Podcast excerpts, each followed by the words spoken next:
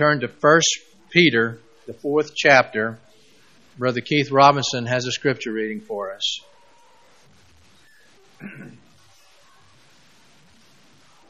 Reading from 1 Peter chapter 4, verses 7 through 11. 1 Peter 4, 7 through 11. I'll be reading from the English Standard. The end of all things is at hand. Therefore, be self controlled and sober minded for the sake of your prayers. Above all, keep loving one another earnestly, since love covers a multitude of sins. Show hospitality to one another without grumbling. As each has received a gift, use it to serve one another, as good stewards of God's varied grace. Whoever speaks as one who speaks oracles of God. Whoever serves as one who serves by the strength that God supplies in order that in everything God may be glorified through Jesus Christ. To him be glory and dominion forever and ever. Amen.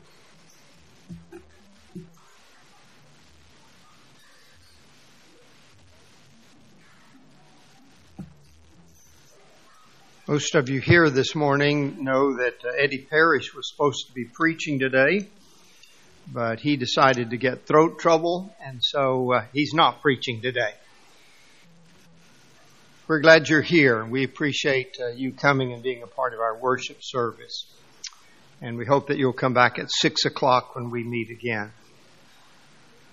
When Peter wrote this letter that we call First Peter, he had to warn his readers that they were going to have to face suffering for their faith.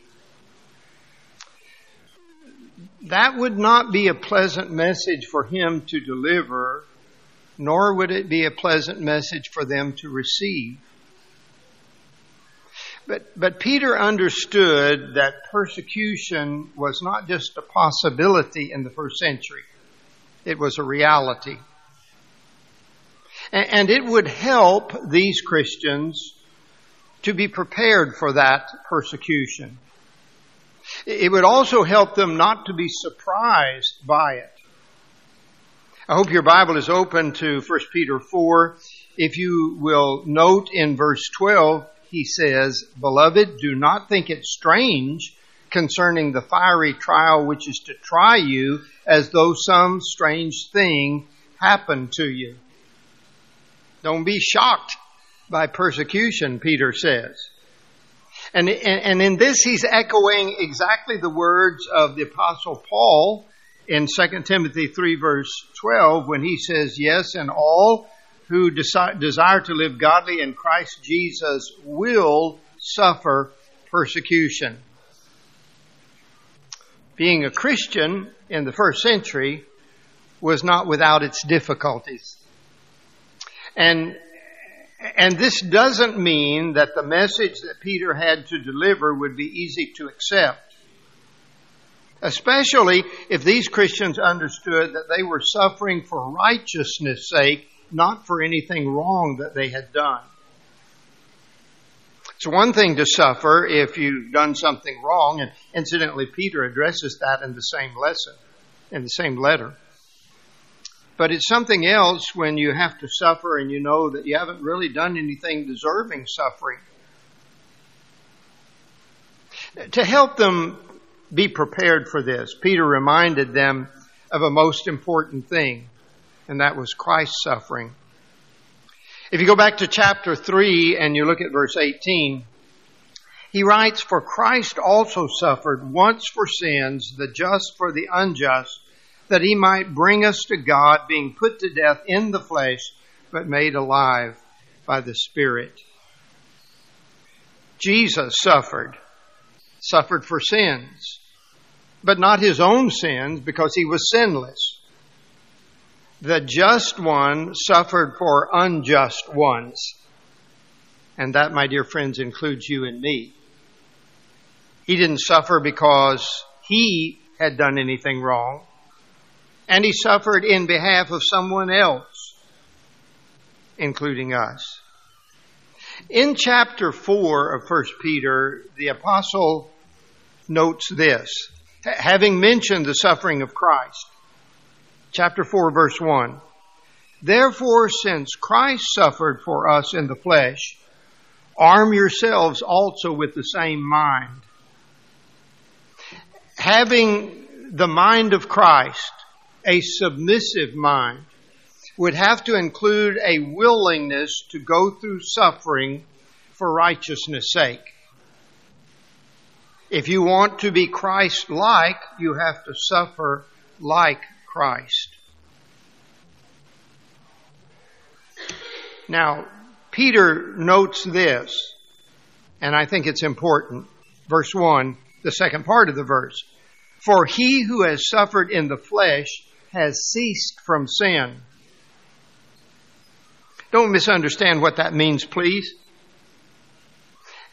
It means that those who go through suffering willingly for righteousness' sake are going to be the kind of people who have stopped living a sinful life.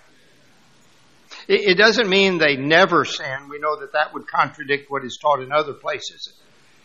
But we also know this, that they don't continue to live sinfully in their lives.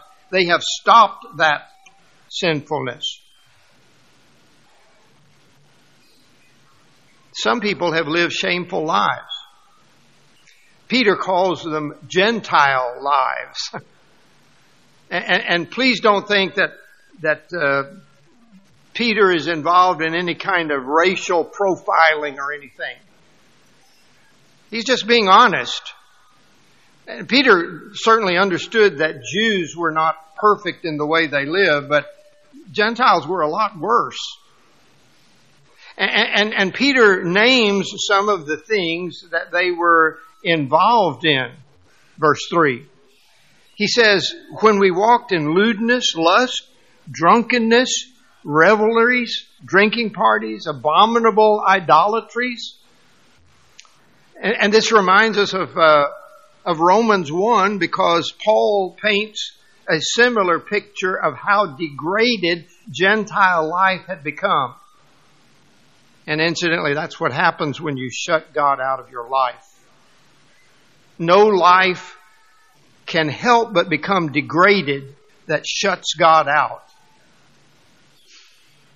Now, these sinful things that were being done by some of these very people were nothing to be proud of, but too true to deny.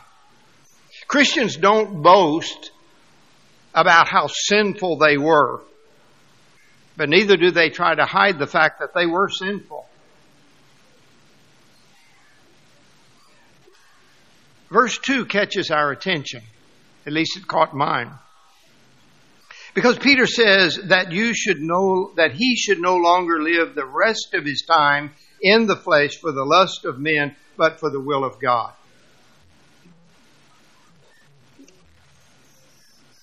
The rest of his time. That's important. Enough time has been wasted already in life doing the wrong things. Now it's time to be sure that we're living right lives, not wrong lives. And you will notice in verse 3, incidentally, that Peter uses the word we, not he. That means he identifies with them. That doesn't mean that Peter had done all of these terrible things himself, but he understands that he, like them, was a sinner. But a change of living can be costly.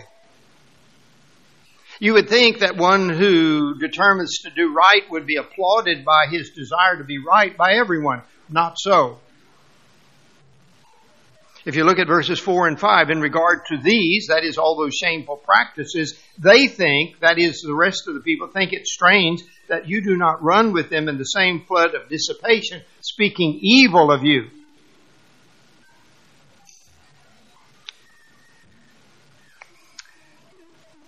Not too long before Janice and I moved to Rosenberg, that's a long time ago,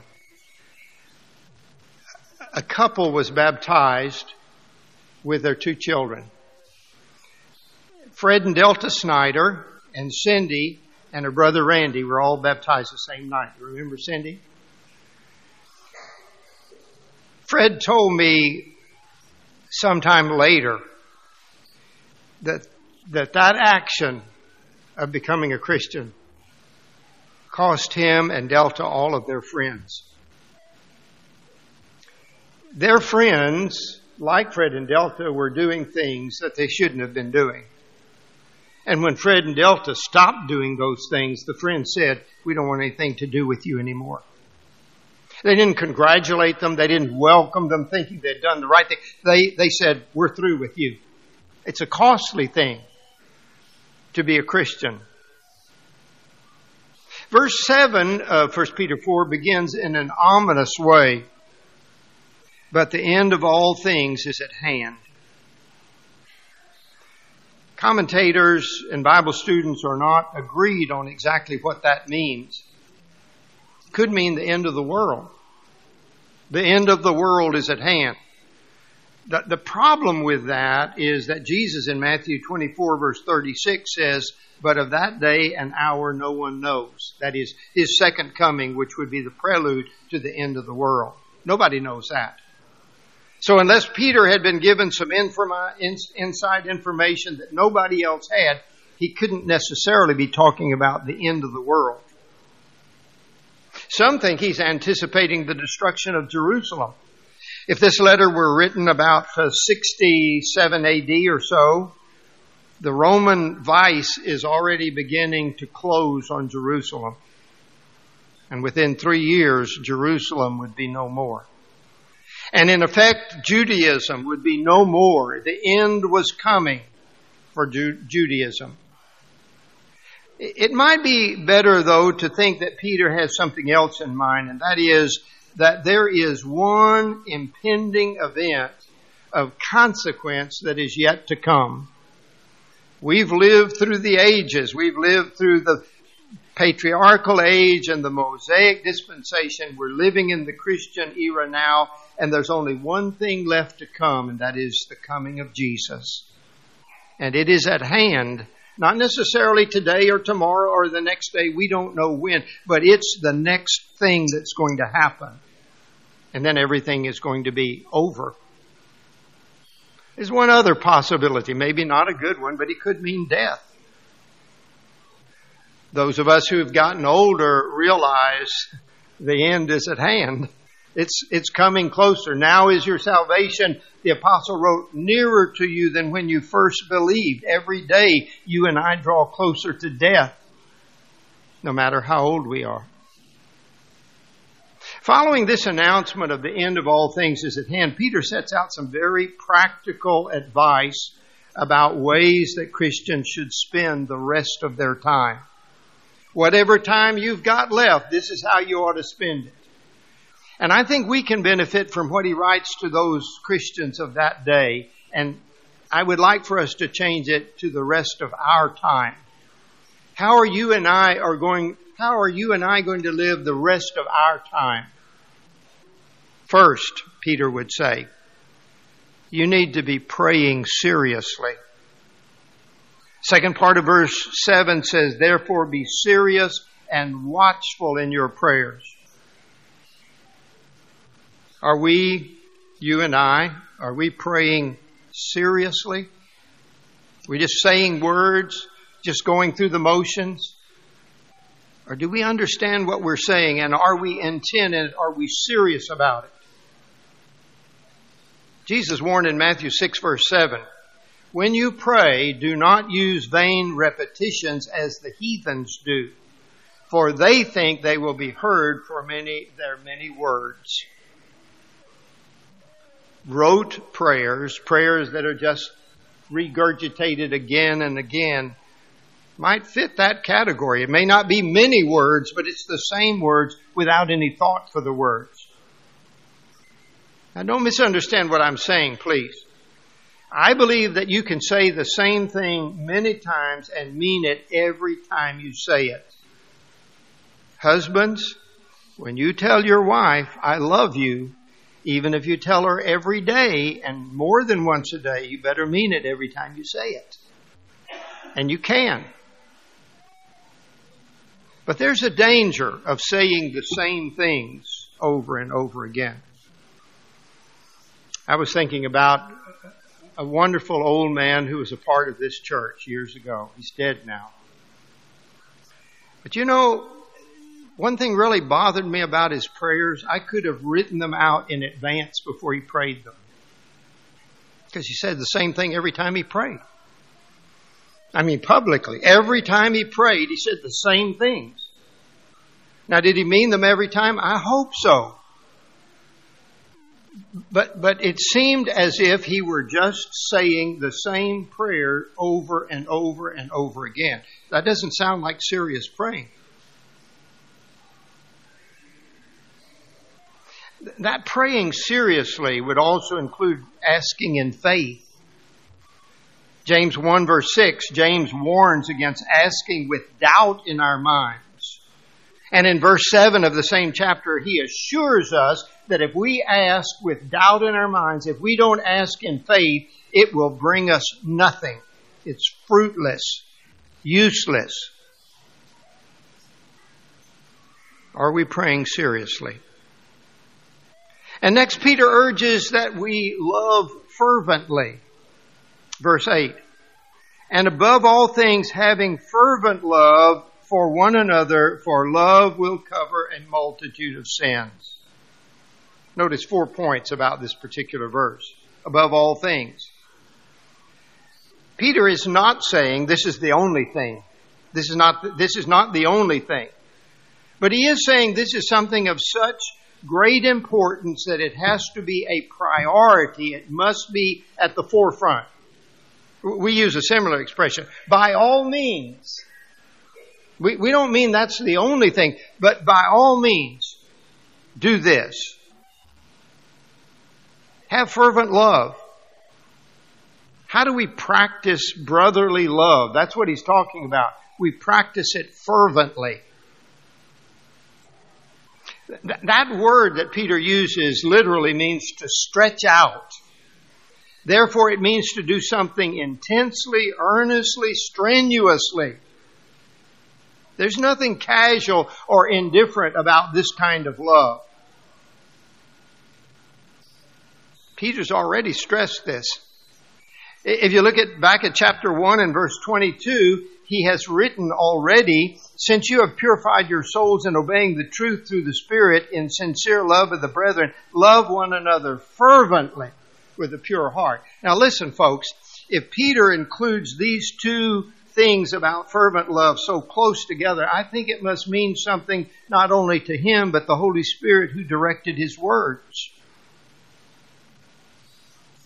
Love one another fervently.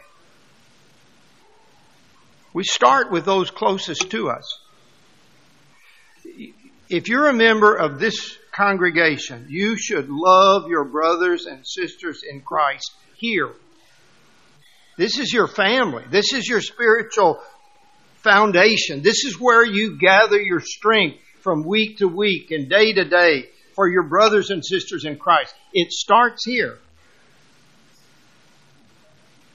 But we're a brotherhood too. Don't forget that. Earlier in chapter 2 verse 17, the same apostle wrote, love the brotherhood. How do we do that? We can love people we see every week. How do we love those we don't see, don't know, will never know? Well, we can't have the same interaction with them as we have here, but we can have the same love for them by showing that love. How do we do that? One of the surest ways to do it is to pray for them. you have to be very careful about being picky about prayers that are led publicly. But, but let me just suggest this, please, and take it for what it's worth. It's wonderful to pray for us, but we're not the only ones. And, and, and, truthfully, we don't pray much for the rest of the brotherhood. We don't pray for a lot for Christians all over the world, but we should because they're our family too. I've, I've been embarrassed at times when I go to when I've gone to India because almost every time I've gone, the Indian Christians tell me, "We pray for you every time we meet. And he doesn't mean me, the Graver Road Church. We pray for you every time we meet.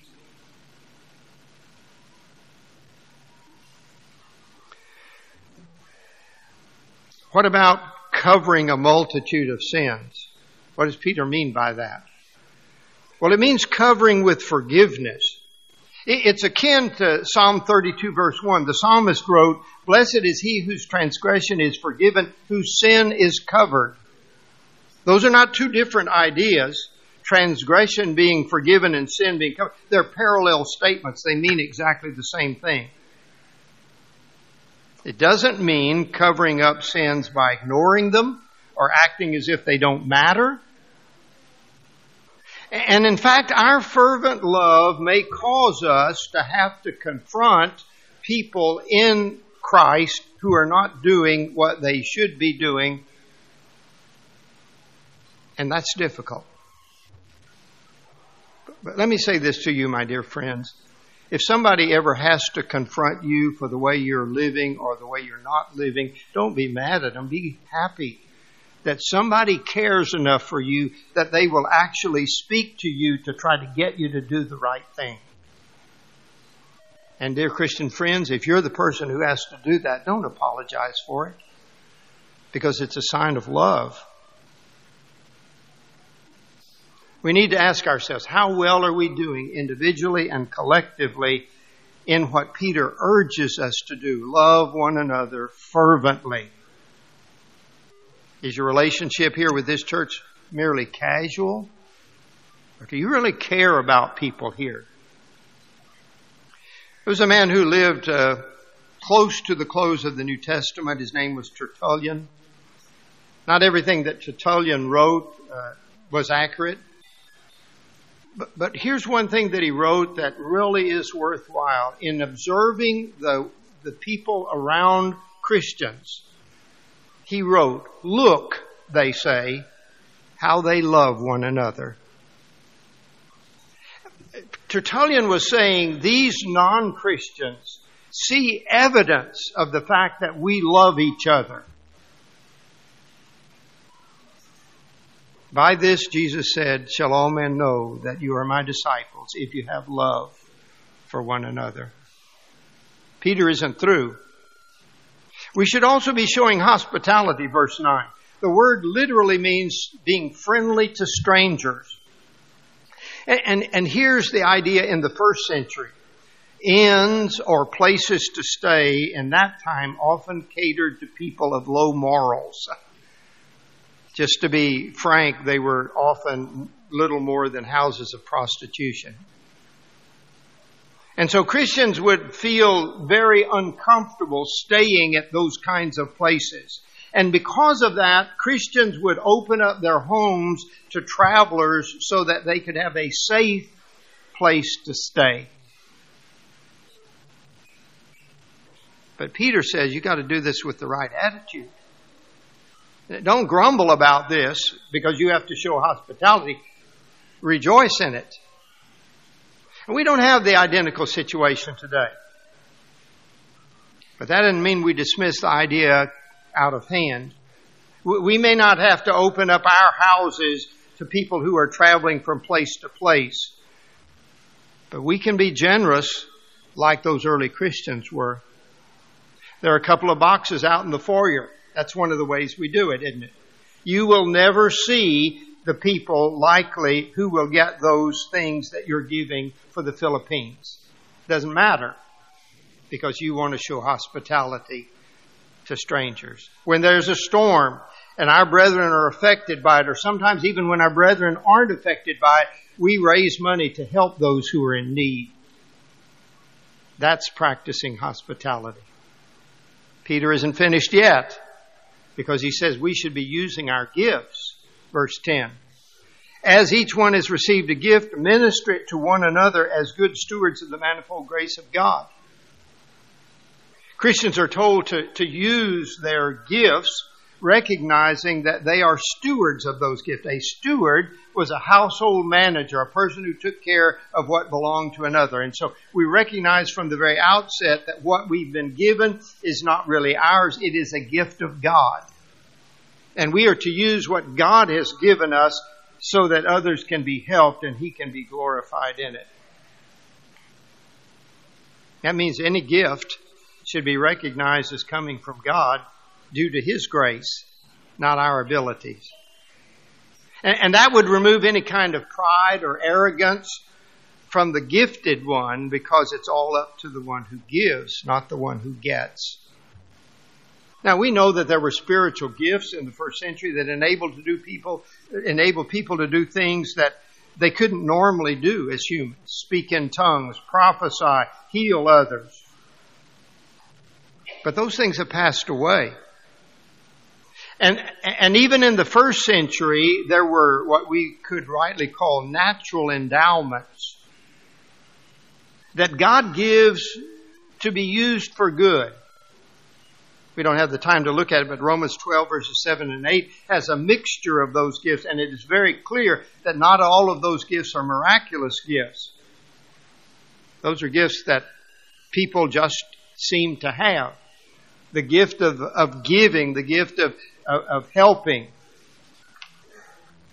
Correct stewardship of gifts is going to give glory to God, as we see in verse 11. We want our light to shine, folks, but not so we can be praised. Jesus said in the Sermon on the Mount, Matthew 5:16, "Let your light so shine before men that they may see your good works and what? Glorify your Father in heaven." That's why we want to use our gifts so that God can get glory from them. And then just one more, and that is Peter says we should be speaking only what God has spoken. Verse 11 begins this way If any man speaks, let him speak as the oracles of God. That, that, can and likely does refer to public speaking. We've used it a lot to talk about preachers. We want to hear God's message for man, not human opinions from man. And I believe this church has had a history of the elders expecting that anyone standing in this pulpit is going to deliver God's message, not their message. And I believe that's going to continue in the future. But let's not overlook something in this verse, and that is that he says, If anyone ministers, let him do it as with the ability which God supplies, that in all things God may be glorified through Jesus Christ, to whom belong the glory and dominion forever and ever. Amen. All of us, as we try to teach others, want to be sure that we're presenting God's Word, not our Word. And we understand as we try to help others to learn the Bible that God's Word is powerful, Romans 1.16. That it is penetrating, Hebrews 4 verse 12. That's our mission, to use God's Word so that God can have the glory. Let's wrap this up. When you and I talk about the rest of our time, we don't really know what we're talking about as far as our time. James warns us in James 4:14, you do not know what will happen tomorrow. My friends, you understand you do not know what will happen 5 minutes from now an hour from now, a day from now, a week from now. You don't know what will happen. And so that means that we ought to make every moment count, every day count. And we do that by living the kind of lives that will not only affect others correctly, but will glorify God eternally. If you're a Christian, that ought to be your goal to live effectively as a Christian. And if you're not living that way, you need to change. And we offer an invitation not to shame you, but to help you so that if you are not living as you ought to be living, you get it right. And if we can help you get it right, we will because we love you. If you can do it privately, if it's something you just need to talk to God about yourself, do it. But if you need to do it publicly, we want to help you. If you're not a Christian, you can't really be doing these things that Peter is talking to Christians about. And so you need to put your trust in Jesus as the Son of God, your only possible Savior, and based upon that faith in Him, turn away from your sins. Make that mental resolve that says, I'm not going to live the way I've been living. And then to confess before others your faith in Him and be baptized for the forgiveness of your sins. If you haven't done that, want to do it this morning, let us help you while we stand and sing.